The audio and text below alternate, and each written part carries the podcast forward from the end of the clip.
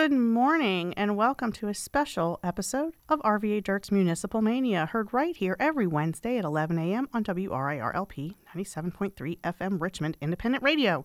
Today, we're speaking to the candidates for the position of 7th District School Board Representative. We have Gary Broderick, Cheryl Burke, who is the interim school board member in the 7th District, and Bryce Robertson. Stay tuned. We hope our interviews help you make your decision, 7th District residents. All right, hi. Today we have with us Gary Broderick, who is running for school board in the 7th District. Thank you for having me. Welcome. Welcome. Um, we're happy to have you. Yeah, I'm really excited to be here. Well, could you give us a brief introduction of yourself, your background, and how sure. you came to be here? Yeah, of course. Um, so I am somebody who has been a community and labor union organizer for the past 12 years and focused on public education specifically over the past six years. And, um, you know, I think we're at a moment in Richmond where we're suffering from starvation policies. And I think our school board has been too complicit. And I think that there's an opportunity to bring a community organizing um, mentality to the school board and really take on some of the fights that we need to have to make sure we have high quality public education in Richmond. I actually have a really quick follow up question that was unplanned. Um, so, it, obviously, Virginia, we don't have a lot of unions, Mhm. as in none. None. Um, but so, can you just kind of explain briefly what is a, a labor union organizer and kind of what does that work mean? Sure. Yeah. Absolutely. So, um, well, so just to to say real quick, so Virginia is governed for private sector workers. Virginia is governed by the same laws as workers in any other state, the National Labor Relations Act. But for um, public sector workers, that's those laws are decided at the state level. So, public sector workers in Virginia don't have the right to collectively bargain, the legal right to collectively bargain. Um, and in general, we see better public education outcomes in places where uh, teachers have labor unions because then they're able to kind of advocate for themselves and, and the young people make them the more sustainable jobs. So I did labor union organizing as a hotel worker. I was actually working for the Hyatt or sometimes the Radisson. And what it meant was that you build an organization with your coworkers. And so um, it's not just your boss who's setting the workplace policy. You and your coworkers are, are like, look, any one of us as an individual is dispensable, but together, this company can't make money without us. And so, if we're willing to be united, then we can negotiate from a, a um, even footing, and we can say, "Hey, this policy makes sense. This policy doesn't. Um, you're making millions, millions of dollars. We should have have, have health care." Um, and so, it was a process of everything from getting racist managers fired to fighting to defend our pension to knocking on doors and having hard conversations with coworkers about why they should stand up for themselves. So I'm gonna hit you with the, the hard question first. Sweet. Okay. So you kind of partly answered already, but um, how do you feel you can adequately represent a neighborhood that you just moved into, being that you moved from the county, I think, just recently. Previous to that, you were outside of Virginia for a while, Sure, yeah. doing a lot of the things that you just told us. How do you feel like you can adequately do that? Sure. So I, I appreciate the question. I think that from my perspective, I would not be willing to be appointed to anything, but I'm running for an election, right? So it's actually seven district voters will decide if I'm the person who best represents their interests and their will. Um, and I think I want to make the case to seven district voters. I think I have a unique perspective. I think I have a track record of taking on some of these issues, and so I actually would not be com- uncom- I would not be comfortable if someone was appointing me to a position of power to represent the district. But I think you know we're served by having democracy. It means that the ultimate choice will rest with seven district residents, and that allows me to come in, I think, in a principled way and make a case. All right, part two to that. Some of the criticism, and each candidate will have a section of this. Part of the criticism that has gone around um, concerning you or has been connected to your past activism, connected to a board that you served on or a committee that you served on, or it was concerning uh, anti gentrification. Okay. There was some there was some drama there was some drama associated with you supposedly said the N word and you defended yourself. Can you give us some detail on that because there's not a whole lot out there about it, but people are talking about it. Sure. So I, I mean, I think that um, I was a part of founding a multiracial organization in Point Breeze, which is a neighborhood of South Philly that had been um, majority African American since the Great Migration, and it was downtown. And so um, developers were pushing for developments that happen at a really quick pace and pushing people out. Mm-hmm. And, you know, we, I think, did something unique, which was we built an organization that had both long term African American residents and newer white residents. And we said that actually we'll all benefit from development that happens as a result of um, people being in the lead, not kind of um, developers. And we can create policy that prevents economic displacement. Like, that, it's not magic you can create the policy that prevents it from happening. And so that was a threat to um, one of the most racist and egregious developers in Philadelphia. And so there was a number of ways that he sought to discredit me. Mm-hmm. And actually, if you if you if you see what happened in Philadelphia, it wasn't so much me that came to defend myself, right? Because I wasn't going to engage it. It was Mhm. other um, members of the Point Breeze organizing committee, and and particularly African American members of the community, who came and said, "We don't buy this." Okay. Okay. Thank you for that. Thank you for that explanation. Yeah, of course. So, how would, how do you believe RPS can and should address the high suspension rate that disproportionately affects minorities here in Richmond? So I, I think the main, I think there's a few things. I think the main thing that we need to do is um, fight for funding and get more adults in the building. And I think that suspension is essentially used as a short-term tactic by um, even good teachers because you know if you have 25 students, three of them are acting up, and um, you don't have the support staff to support you in that and you know, and then you don't have necessarily as developed of a, as a racial justice conscious as we would want. You you use suspension, but the reality is that if we have enough adults in the building, there's a lot more options that are created, and there's a lot more, more ways we can serve all students. But I think that in addition to that, I think we need to. Well, I guess if, if there's if there's going to be other questions around kind of school to prison pipeline stuff, I can I can hold off because I think that's my answer on the specific suspension one. If you want to keep going, Yeah, go for it with that. Go Yeah, well, I mean, I think because I think I think suspensions is um, one way we talk about it, and I and I think it's the you know it it can be a thing that parents and teachers end up on the opposite sides of, right? And you can imagine why, and that's why I think it's so important that we bring teachers and parents together and say, no, we actually we need more adults in the building, and if we get more adults in the building, then we can you kind of unite the interests of, of parents and teachers. I think the other big problem, right, and you know, Virginia toggles between first and third in the nation in terms of how many recommendations are made from our schools to the juvenile justice system. And that's not something we should be proud of. And MLK and Armstrong, both schools in the 7th District, lead Richmond. Disproportionately in, in Richmond are where some of those recommendations are being made. And I think that, again, I think that there's you know, no substitute for the need for funding particularly through progressive taxation, which is a way we can get funding for public education that doesn't put public education in competition with other public services that our mm. folks need. Also, though, I think we need to implement restorative justice practices. And when I say implement restorative justice practices, I mean actually like fund them, like not give a teacher like one training and then say, here, you're going to do this other thing on top of all the things that you're already doing. Right. I mean, actually bringing restorative justice staff into the buildings.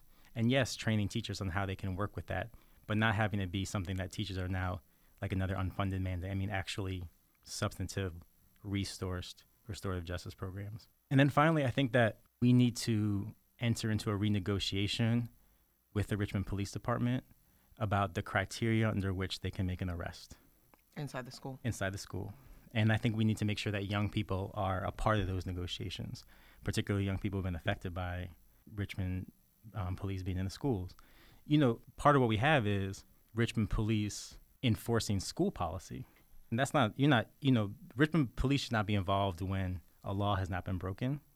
But we've so much starved our schools that the police department is being used to enforce school policy, which is terrible and inappropriate and not a way for us to run schools. And so I think we need to actually have real substantive negotiations where young people are at the table, we put significant limits on the basis under which RPD can make arrests when they're in the schools. Uh, something that we talk a lot and you kind of started speaking about it in your previous question is you know we talk a lot about i think teachers and students and advocacy for teachers and students but obviously they aren't the only stakeholders in this and they aren't the only thing that i think school board members probably should advocate for as a board member how do you view your broad advocacy role but especially making sure that you're advocating for parents and also things that are beyond board control what does advocacy look like with you as a school board member Yeah, I appreciate the question. Um, so I I think from my perspective, and, in some ways, this is the one of the fundamental arguments of my campaign, is that this is not a time to elect somebody who's going to view their power as narrowly conceived as governing power. This is somebody a time to elect um, people who are trying to build political power. Um, and I think that so, you know, when it comes to funding, one of the things that I think is really critical is if the school board goes through a needs based budget process, makes a commitment to really put forward the needs publicly and say, this is how much this is going to cost, this is what we need. Um, that makes it a lot harder for other elected officials to um, not come up with that money. If the school board does that behind closed doors privately, it takes the pressure off of elected officials. But in addition to that, I think you know the the school board I think I'm running on a campaign that says progressive taxation is important, that says we should be raising the corporate tax rate. I think if we have school board um, advocating for these types of positions, we can change the political landscape and make it possible. Um, I absolutely agree that the school board should see parents as a core constituent. Um, one of the things I, I organized with parents um, at Lincoln Mews Apartments, um, Jesse, your neck of the woods, who had, because of budget cuts, lost um, bus service, right? And so mm-hmm. you essentially had a group of parents who went to get, their kids went to Ginter Park Elementary. Previously, they had had bus service, and now what was happening was they were watching their kids almost get hit by cars as they now walk to school. And so when it rained, they kept them home. And the principal was like, "Hey, we're having a problem with attendance." And it's like, yeah, we are, but it's actually a systemic problem. It's not just about these parents not wanting to send their kids. And so, and that part of North Avenue is a very dangerous part of North Avenue. Mm-hmm. It's like a blind turn at an elementary school. Yeah, yeah, no, I, I think that that's right, and I and I think that um, so I, I say that to say, um, in terms of what I see as the advocacy role, I think it's a time to elect leaders who are seeing themselves as a part of a broad effort to advocate for for needs as well as being responsible with the governing power. And I absolutely agree that yes, teachers, yes, students, yes, parents, and also yes, support staff, yes, bus drivers, yes, cafeteria attendants. I mean, one of the things that we just saw is you shifted the, the school start time, and a number of bus drivers had to quit because they're getting paid so low that they need a second job. Mm-hmm. And then you change their schedule and make it harder for them to actually get to their second job. And then we leave, we lose a lot of bus drivers. And I don't know if you guys remember, but the start of the school year was kind of a cluster um, because we had lost so many bus drivers. Mm-hmm. So I think I think absolutely I think um, schools should be community hubs, and that means kind of part of the you know building blocks of democracy in our city, and that means yes, particularly to teachers, parents, and students, but all the staff and the whole community. What do you think the role of public-private partnership is in funding schools? I think ideally there would be no role in public-private partnership because the the very premise of a public-private partnership is is the undermining of the principle of one person, one vote, right? So, if um, me and you both vote for this person because they support these policies, um, but then an entity that has enough resources can come in and we need the resources, and so then they're in a good negotiating position. And then you know a handful of rich people have more say over any uh, schools or any public institution than we do. And so I think that I really believe in democracy. I really believe we need to fund our government and have real democratic government. And I think if we do that, it can actually solve a lot of our problems. And I think it can actually be a way we can have really high quality public education. And so one of the ways this comes up now is, um, you know, we know that Mr. Kamras is raising lots of private dollars. And that, that may very well be a good thing. We certainly need the resources. But I think that if you are a public servant and we're paying you $250,000 a year, then the time you spend raising private dollars, that's not your money to do whatever you want with, right? There still needs to be democratic governance over that money. The school board still needs to decide what agreements we enter, enter into, what terms we accept, what terms we don't accept. And so I think we're we're in a moment where if we have some forward thinking businesses that are willing to make contributions, um, then that's great. But that can't be a way to subvert the democratic governance of our schools, or we'll very quickly end up with schools that serve some people but not everybody. Which is what we have. Yeah. So we have about two minutes left. Oh no. So, um, we want to give you kind of everybody the time to just really articulate what is your vision for the seventh district and why should people vote for you as a candidate? Yeah. So my my vision is thriving schools where um, when there's a high school basketball game, the community comes together and celebrates that. When there's an art show at the elementary school, the community is there. And yeah, having that be a part of a vibrant community where transportation, public transportation, serves everybody, right? What we, you know, what we just had in the East End was an effort to attract more choice riders, which I think is a decent policy goal, but it was at the expense of people who are really reliant on those services. I don't think it has to be like that. I think when it comes to public education, when it comes to develop neighborhood development, when it comes to public transportation, we could I- implement a policy regime that really everybody benefits. I think it takes the courage to tell corporations they need to pay their fair share of taxes so kind of middle class families and working class families aren't pitted against each other so black folks and white folks aren't pitted against each other and so i want parents to feel confident that their kids going to learn to read if they send their kid to a richmond public school i want parents to feel confident that their kid's not going to end up locked up i mean knocking doors is one of the kind of sacred parts of running a campaign like this and i talked to a woman two days ago who he was a um, senior at Armstrong, and now he's locked up for 15 years. When we're locking up 17 year olds, that's our problem. That's that's something that we that's a failure of us, right? Like, you know, if you're 35 and you commit a crime, that's on you. But when we're locking up 17 year olds, 15 years, that's on us. And so I think we've been beat down into hopelessness. And I hope that I'm running a campaign that says, no, let's be hopeful. Let's be united. Let's think big um, let's look to these amazing um, teacher led movements in West Virginia and Oklahoma. Let's emulate that. Um, let's bring parents and teachers in dialogue and, yes, have some of the hard conversations that they need to have, but also figure out how we can build that unity. Let's talk about how we put racial justice at the center of everything we do. Um, and let's um, build a public school system that we can all feel proud of. Uh, how can people get to know you, Gary? Uh, you got any events coming up, or what tools are you using to reach voters? Um, yeah, thanks for the question. So, um, first, um, please check out my website, GarySBroderick.com. We have a very active Facebook and um, Instagram. I'm also um, on Twitter. Um, you can just Google Gary Broderick for those things. I also have a Medium page that has some of our campaign statements and some of my writing. And then I'm, I'm excited on Trin- at on October 9th at six o'clock at Trinity Baptist Church. We're having the second forum, which I think will be a good opportunity for people to see who's running, what our respective visions are. And then I'm really excited. Um, Sabrosa Bakery on October 25th is hosting our campaign for an event, the the Future of Public Education with Gary Broderick. That's at Sabrosa Bakery, 7 p.m. Um, yeah, and I, I, I, I look forward to the conversations we're having. I'm really grateful to be here.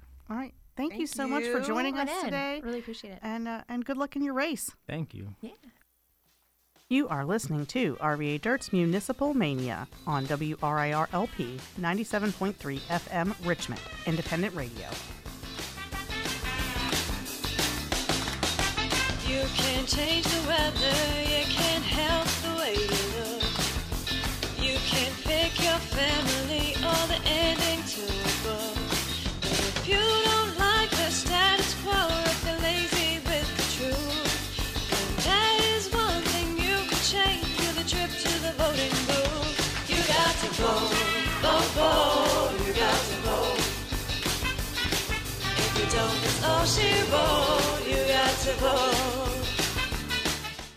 Welcome, interim 7th District School Board member Cheryl Burke. Hello. Thanks for being with us today. Hey. Thank you for having me. Uh, could you give us a brief description of yourself, uh, how you got here? All right, my name is Cheryl Lewis Burke, Cheryl Burke. I've been in Richmond Public Schools for the last 38 years as a teacher, a teacher specialist, and the principal of Chimborazo Elementary School in the 7th District for 19 years. I am a fourth generation educator, so I knew since childhood that I wanted to teach. That's, that was inevitable because I was imitating my parents as well. And I've always watched them while growing up, always doing for others. My home is Powhatan County. Our home was always open to others to help and guide and motivate and be a rock. So I too wanted that opportunity. After having served as principal and retiring in 2014 at Chimborazo Elementary School, where when we first went, when I first went there in 1996, we were one of the lowest performing schools in the state of Virginia. Before leaving, we were fully accredited, we were um, excelling, we were maintaining what the expectations were across the board for educational excellence as close as it could pos- possibly be, and then some. We are the only international baccalaureate elementary school in the metro area. So I retired in 2014, and when the opportunity um, came up to have an interim, I was asked. And I stated, why not? I was volunteering in the school system for the last four years in the 7th District and South Side, anyway, weekly. So um, I filled in on October 17th. I was sworn in, appointed by the board unanimously. And after getting on the board, I was devastated by some of the circumstances of which I saw because I've seen it better. So why not be a part of the solution? Because I know what to do, how to do it, and look forward to working together as a team to make it happen. So this actually kind of ties into your your background as a, a principal and administrator. So this is the tough question that we're starting them off early, right? uh, so all the questions have a theme for all of our candidates, really about things that people in the district have questions on, and it's kind of an opportunity to respond. You have a reputation for being a strong disciplinarian during your tenure as principal in the administrative side of things. So, how, as a board member, have you and will you continue to balance that experience with also being able to equitably advocate for parents who might also need that voice as a board member? Let me share this with you. Um, I believe in relationships. That's one of the Richmond Public Schools put a lot of money out there to have me trained. Um, I was trained for three years at Yale University in the school development program.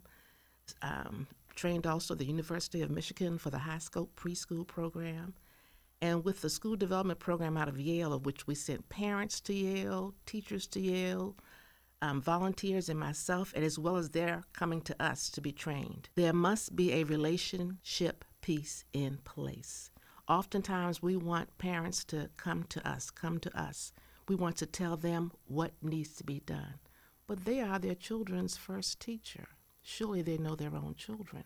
So, what I did as principal, I would um, ride the school buses every day, get off the buses, bus that I was on, walk the neighborhood, meet people, and that developed a sense of trust. So, the first year or so, I just worked on developing relationships.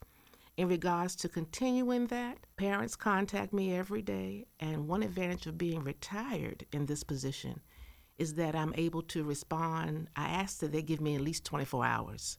Sometimes they want to hear from me quicker, so I, I try to do that. But um, between the emails, the knock on the doors, everybody knows where I live. We lived, lived in the same house on Broad Street for the last 26 years, so it's no secret where the old principal of Chimborazo lives and has lived over the years. Um, but so far as keeping that relationship in place, of course, I use social media and just being open. But I do have the time now to be accessible in a different manner. As a board member, that's a part of my responsibility. It makes the job a little bit easier in the end when people trust you. So that is still work to be done. And I'm helping other schools now in my district, but I'm being mindful of my position as a board member because that's quite different than being a principal. Because our responsibility as a board member, my responsibility is to govern and to make policies as well as to monitor. And um, we hire the superintendent, so we're responsible for his his um, progress as well. But when I go into schools, which I make myself accessible, I want all the children to know who I am. I don't want them to see me as a visitor, but no, because I'm a part of the school. So I tell them, one little boy, I think it was at Bellevue, when I would tell the children, I said, I work for you, I work for you. And one little boy said, I'm the boss of you. I said, yes. yes, yes. So that's a part of, so I'm working with the schools because basically most of us that were in the 7th District and across the system, those principals uh, have gone on. There are very few left. But we, we made that happen with connecting with so many different pockets of neighborhoods that we have with different needs. So to answer that question shortly, yes, I look forward to making myself accessible. How do you believe RPS board can and should address the high suspension rate that disproportionately affects minorities in Richmond? I understand that question well. And to be sincere, that whole piece needs to be revamped. That's my suggestion as a member of the board. In the end, it's the will of the board. And looking at the, that data also is is a big number, large number of African Americans, particularly males, and also children with special needs.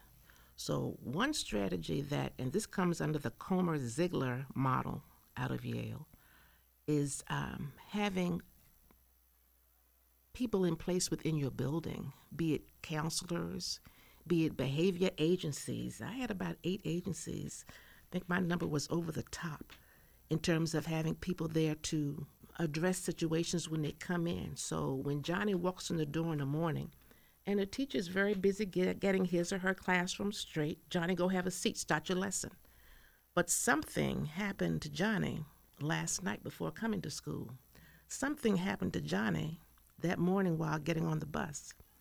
It may have been a confrontation on the bus.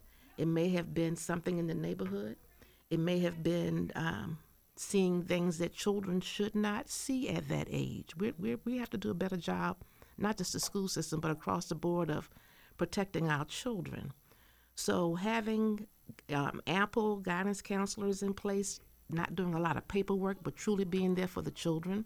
I know it's, it is a paper on I don't want to say exactly before whom of lessening. Right now, it's one counselor per I think 500 children elementary level.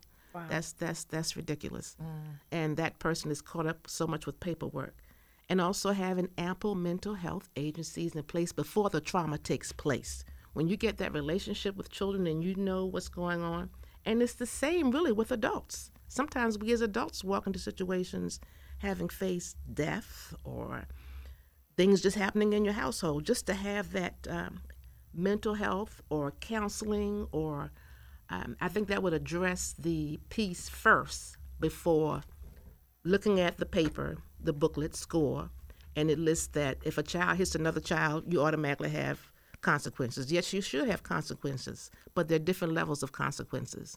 And oftentimes, when children act out, they may be bored anything could be going on, but just getting that relationship in place to understand and meet the child. And that's that is a lot, but it needs to be addressed. So we talk a lot, I think, in education conversations, really about the different stakeholders uh, in schools and a lot of the focus is really in a lot of ways rightfully so on teachers but as a board member as we kind of mentioned and talked about you're not just advocating for teachers you're advocating for so many stakeholders and also those things that are beyond what's in the purview of school board, i.e., funding. So, how do you see a board member as able to advocate for all of those different constituents equitably? That's my strength. That's my strength. When I was at Ginter Park Elementary as the teacher specialist, one of the churches in the area paid for me to um, belong with the organiz- uh, belong to an organization to be trained to know how to communicate and facilitate opportunities for not just the parents, but also your churches, your organizations. Everybody wants to help. Everybody wants to be a part of the solution. And what I've learned over the years through through that training as well is that um, you meet people where they are, but you also let them know your needs because oftentimes people come to the table with needs in place that they think because of what they've read or what they've observed, but they may not know the whole picture. So number one is so important to have in place. When I went to Chimborazo, we only had one business partner, and that was a bank that no longer exists. When I left, I left them with over 300 partners. Knock on doors, just like I'm doing right now for campaigning. I I couldn't wait on if I knew what I knew what the needs were, so I had to go out there and make things happen. So far as covering what they have in mind, you have to bring people to the table. One of the strategies strategies that I utilize, and I'm working on this now as well. I brought all the churches together some had never been on Marshall Street. Um, and not to preach religion, but a lot of persons in church have the opportunities that want to. They should be in the communities helping us and helping our children. Um, I don't want to name any businesses, but many businesses put in thousands and thousands and thousands of dollars to make things happen within our school. So the main thing is sitting down at the table together, first separately, then bringing everybody together and as a board member, I could I can still do that, and I'm, I am doing that. Is trying to help schools to get some support. Just as we had our bathroom blitz, that went very well. of bringing people together just to see, first of all, what's going on and to make things happen to improve rather than just talking about it or observing it and it needs to be done. So, what would I do as a board member? Number one, bring people together, find out what they'd like to do, but also letting them know what our needs are, then come together with a plan and move forward. But you must keep in touch with those people regularly. I learned that over the years. You just can't invite people to the table and then say, okay, go do it and let's go. There has to be an ongoing communication piece in place. So, feeding right into that, the next question is related. Um, what do you think the role of public private partnerships is in funding schools? Public, private partnership in funding schools. Well, first of all, as we know, um, in the state of Virginia, a little bit different, as you all know, that our funding comes from the city council and the state mainly. Uh, we, do, we do get some funds from federal government, but our main resource for funding, that's the city and the General Assembly. So far as the private sector is concerned, um, I think it's necessary. Public, yes, that's our taxpayers' dollars. That's however the budget is done. The unfortunate part in the state of Virginia is that we can't tax on our own or don't have any any. That's that's that's unfortunate. We have to go to the city to get the money, but that's just the way it is, and that's the state law. So we have to follow that. So far as private sector is concerned, yes, there should be some responsibility on that part. When Governor Warner was the governor, that's one. Um, he was great when he had the PASS initiative in place, where he put in an initiative which was passed, PASS, to encourage businesses to partner with schools. Some did it financially, some businesses manpower. That helps as well. It doesn't always have to be the dollars. Oftentimes, you have companies that have the resources. We used to have a truckload to come to the front door to bring school supplies, really supplies from their offices, but things that we could utilize. So there should be not always does it have to be dollars, and some companies are bigger than others, but there should be a, in the end, the plan is that the children that are currently in school should come out of high school ready to go to college or ready to work. So if there's already a relationship in place, yeah, if there's already, already a relationship in place, that should be so much easier because the companies have an opportunity to mold those children. And I'm working on that right now. We have a couple new businesses that's come on coming to the city of Richmond and they're baffled to hear just in casual i won't tell you where we were we were at a restaurant casual um, conversation when people ask well, you know what do you do? Where do you and um, just to share with them our needs and at the big picture. And by the time i finished this gentleman gave us 400 backpacks all stuffed for one of the elementary schools in the city of richmond. And now he's his company is moving into richmond. And we're talking about putting in place um, a program for our high schools. So since now the children have a free bus pass to go to any place they want, GRTC, mm-hmm. if they can go wherever, they'll have a place. They'll have transportation to get along Broad Street or South Side or whatever. To answer and your you paid question, the meals tax. Yes, absolutely. Mm-hmm. There you go. you were at a restaurant, so yeah. yes, exactly, and I do that often. So to answer your question, yes, the public most definitely it is public schools. Children have the right to be educated. Number two, private sector, yes, but being mindful that there are different levels and different means by which, but not any company should, should, should change his or her mind. And I was thinking about the PASS initiative. Let me go back to that if I may. What one company did, they went through all their employees, big company here in the city of Richmond. They went down their list of the um, zip codes, and the majority of their zip codes was the Fulton area and the Churchill area, top of the hill area and they just poured, and they were out in Henrico County, poured resources, technology, manpower. Um, they provided things for the teachers. It was it was a great partnership, and that helped us to put our focus on the academic piece and not all those other little distractors, mentors. We've got two minutes left. That's all. I'm having fun. I like you guys. But this is, can I come back? Yeah, absolutely. Yeah. So, uh, just to kind of wrap things up, you know, what is your vision for the seventh district, and why should people vote for you?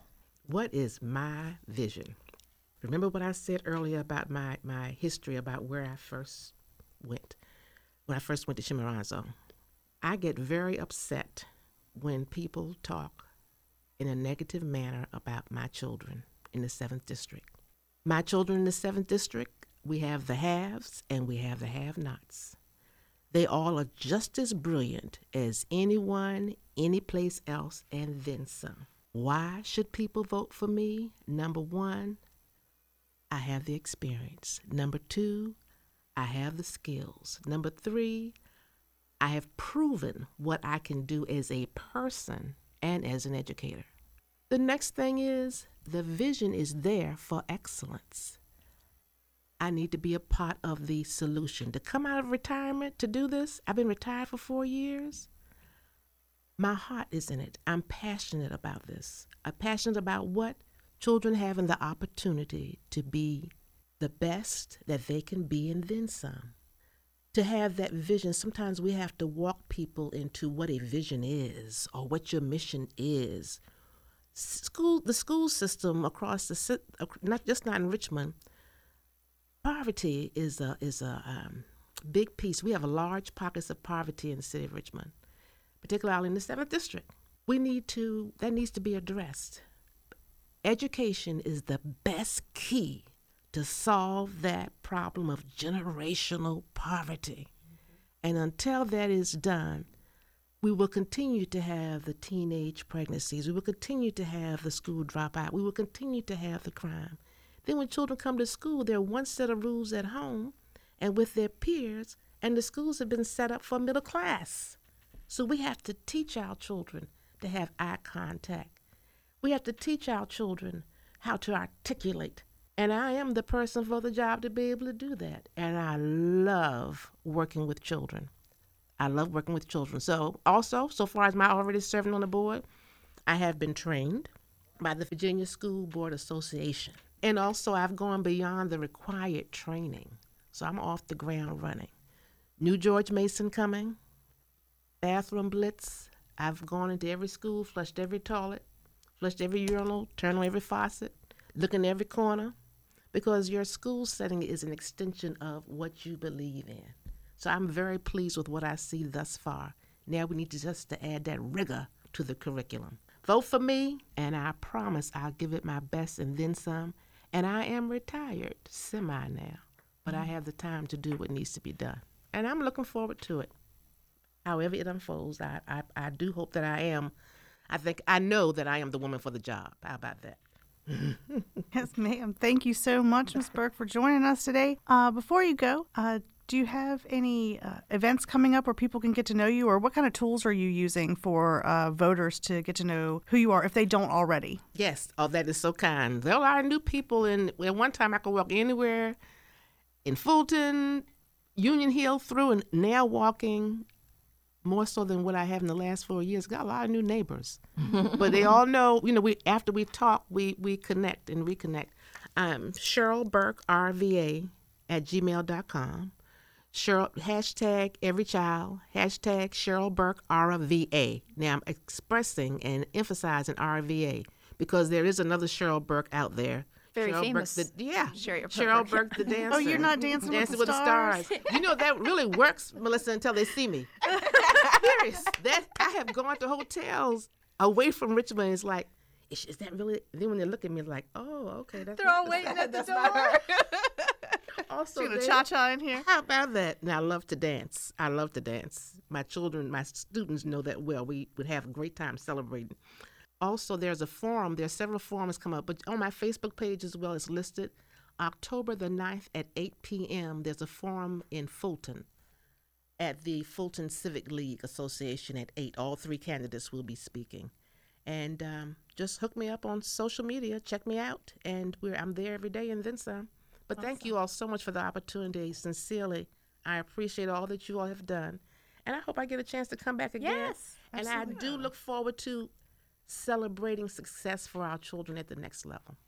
Absolutely. Thank, Thank you you so so much. for much. Really appreciate it. Vote. Democracy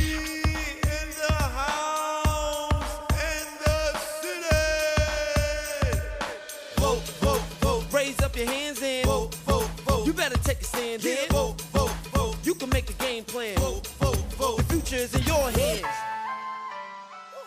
Well, welcome, Bryce Robertson, to RVA Dirt's Municipal Mania. Well, it's great to be here. I am um, really excited and, and, and just, uh, it's a pleasure to be here with you all. Um, you all do such great work, and I am just honored to have the opportunity to speak with you for a little bit. Oh, thanks so much. It's nice to hear. Uh, so, could you give us a brief introduction about yourself and how you got to this place? Sure, absolutely. So, I am a Richmond native. Richmond is my home. Um, I love this city. I uh, grew up here. I started out in Richmond Public Schools at Mary Scott Elementary.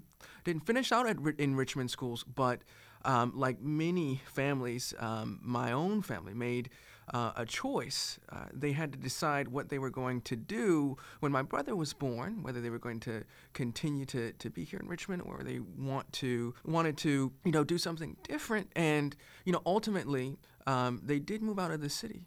But you know what that says is that we have a lot of work to do because our schools have consistently struggled with supporting the needs of our students, parents, and our families here, our educators as well.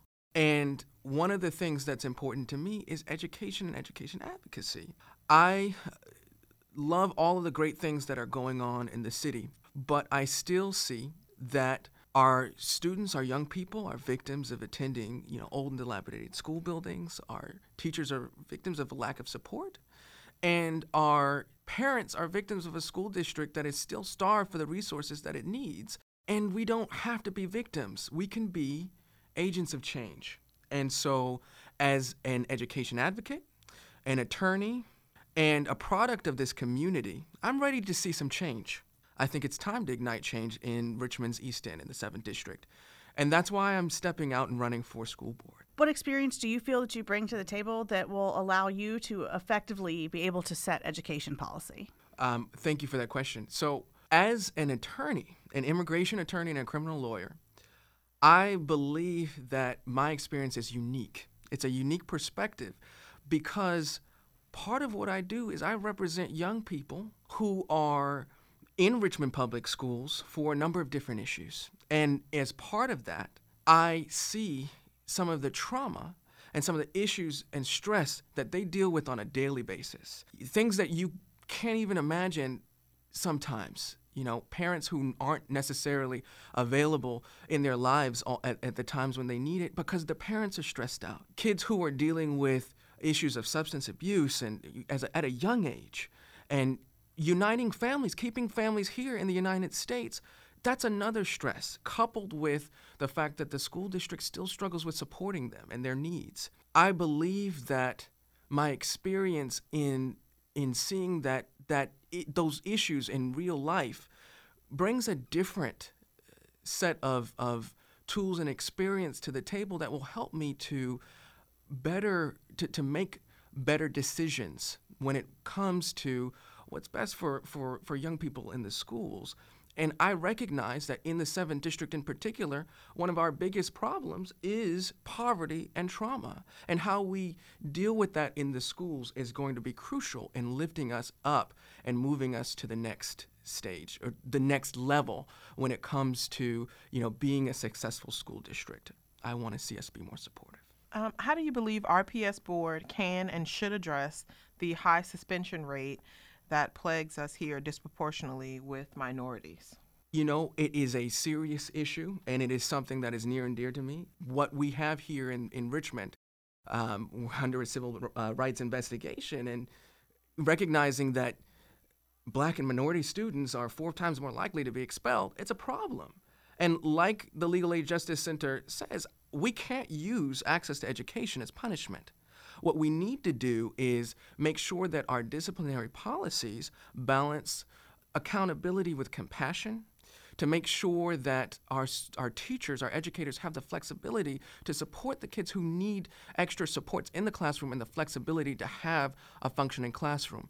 I would like us to work on bringing restorative justice practices into the classroom, finding ways to create a better culture within our schools. Because if young people understand the impacts of their actions within the context of community, then we can stop the tide of some of these negative things that that that uh, ends up causing more problems. You can't just punish for punishing. You have to help create an environment where they are understanding why there are problems here, why it hurts to do certain things in within the community, social learning, you know, emotional um, sensitivity and, and compassion. So I think that restorative justice practices in the school make sense. And so apart from that, I would also suggest that we, you know, practice a whole child approach and, and, and be supportive of our programs that seek to have trauma informed care in our schools.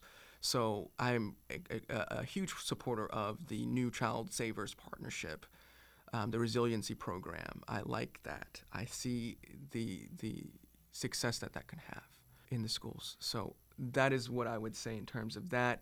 Um, we just need to be uh, more compassionate and find ways to keep our students engaged in the academic process. It's not about expelling them and suspending them. It's about um, you know matching them up with tutors, um, finding ways to keep them a part of the academic system. So we talk a lot in education um, conversations and advocacy, you know, about RPS board and th- their advocacy for teachers and students, especially. Right. Okay. Um, but as a board member, how do you view your adv- advocacy role also for parents and then Right. also beyond uh, things that are within school board control? So, for example, funding. So, basically, how do you see yourself as a board member advocate? What does that look like? Wonderful. So part of my role as a as a board as a school board member would to be in essence not only just a, a trustee of the school board of, of the school's district and, and the policies and, the, and and what we have in place, but also to be a voice for the community. I believe that the school boards, the, the decisions that I make should not reflect um, my own perspectives, but the perspectives of the community, the, the students and the parents and educators in my community. So, what does that look like? It means reaching out. I want to create a community engagement council to help an open uh, open forum and, and, and that would allow for me to understand where we stand on some of these important issues because you know there are many things that are coming up we're looking at rezoning we're looking at um, a lot of important concerns that will have a, a long-term impact it also means to be responsive and be com- and, and, and communicate and to be transparent so when there are needs, I want to be accessible and I want to be available for my community. So if you reach out, I'm going to do whatever I can to make sure that something happens to so, to resolve a particular concern or issue. I am an advocate. That's what I do. It's my job. I'm a lawyer. And it gives me a unique and and passion for making things happen for people. What do you think is the main role of public private partnerships in funding schools? Okay, so let me uh, preface that by saying that public and pu- public-private partnerships. Um, when I think of partnerships with the community, I'm not talking about uh, charter schools. I'm not supportive of them. I'm not supportive of vouchers. But what I do think we can do as a school district is reach out in our community, um, talk to our local businesses, and find ways that the business community can help support and provide additional uh, resources that perhaps the school district cannot uh, provide on its own. We do have limited resources, and we will fight for for all the funding we possibly can have when the resources are um, seem tight. But we have a wealth of community resources, organizations, and and uh, a whole deck of cards that we could use to help provide services. We don't have nurses in all of our schools. What kind? What can we do to reach out in the community, find organizations um, that might be able to help us do that? In Indianapolis, they have a program that has the local um, Indiana University to to help step in and provide nurses and and and physical and mental health services within their public schools. Why can't we look at creating partnerships that would allow for us to do similar things? So I want to see us branch out, create better frameworks for mentorship and tutors. Look at ways that we can expand partnerships to benefit every young person in Richmond Public Schools. So we have a few minutes left here, but we want to give everyone the opportunity to kind of describe what is your vision for the 7th district and then also why should people elect you?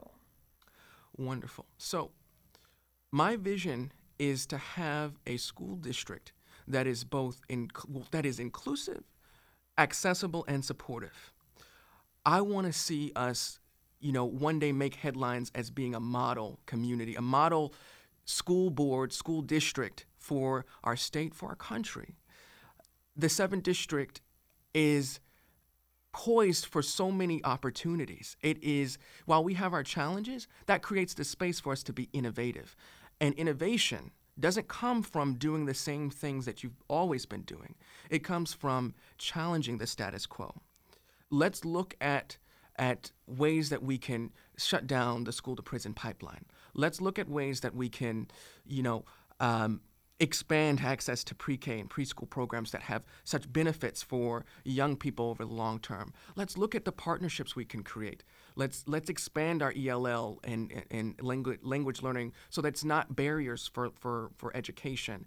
And how can we better support our educators and give them the incentives that they the, the provide the support and incentives that they deserve as professionals? There are so many things that we're not doing that that are basic that will help us to move forward. Moreover, let's not celebrate mediocrity. Having clean bathrooms and and and functioning uh, faucets and toilets, those are things that should be expected in our school district. We can't come. We, we should we should be in a place where that is just the expectation.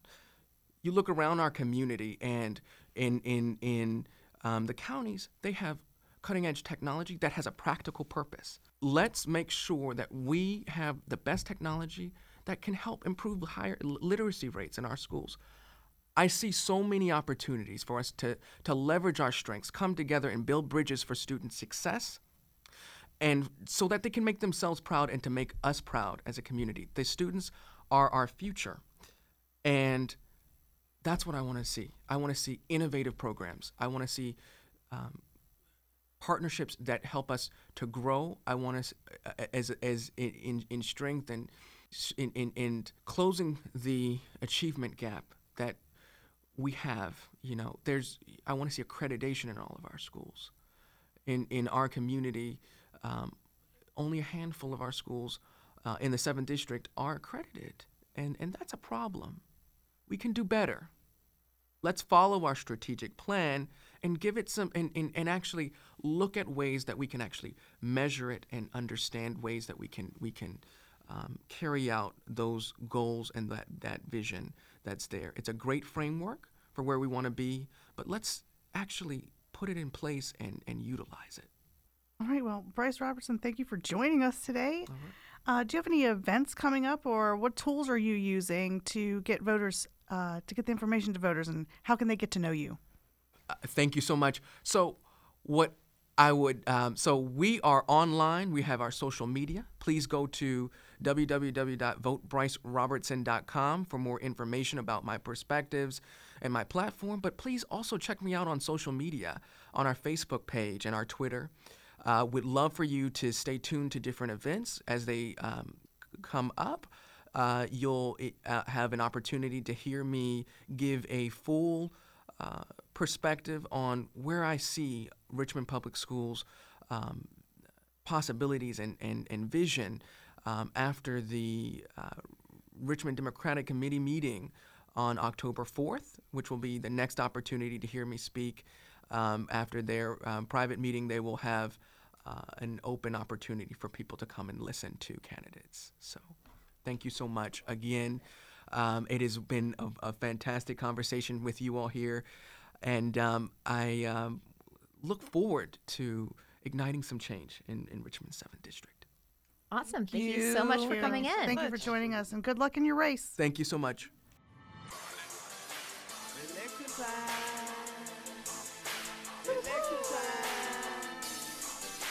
Election time.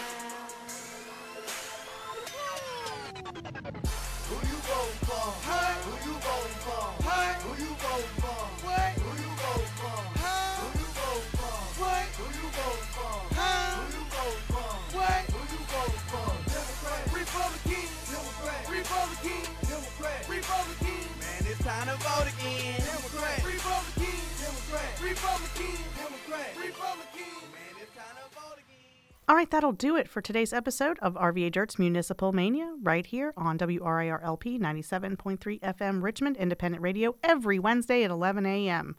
Thank you so much to Gary Broderick, Cheryl Burke, and Bryce Robertson for joining us today and telling us why you, 7th District, should vote for them. Don't forget that November 6th is a very important election day. I know it's midterms, but come on, y'all. Everybody get out and vote. If you aren't registered, do it now. You don't have much time. Every vote counts, especially in local elections, and especially this year. Vote, vote, vote. I cannot say it strongly enough. Another thing I'd like to say since Fran didn't get a chance to end our episode like she normally does, Flint still doesn't have clean water. Richmond City Public Schools still not fully funded. Richmond is still racist. Yeah, it is. If you want to talk to us about these candidates or another topic, municipal government related, hit us up across all social media at RVA Dirt. And until next time, stay classy, Richmond, and stay involved.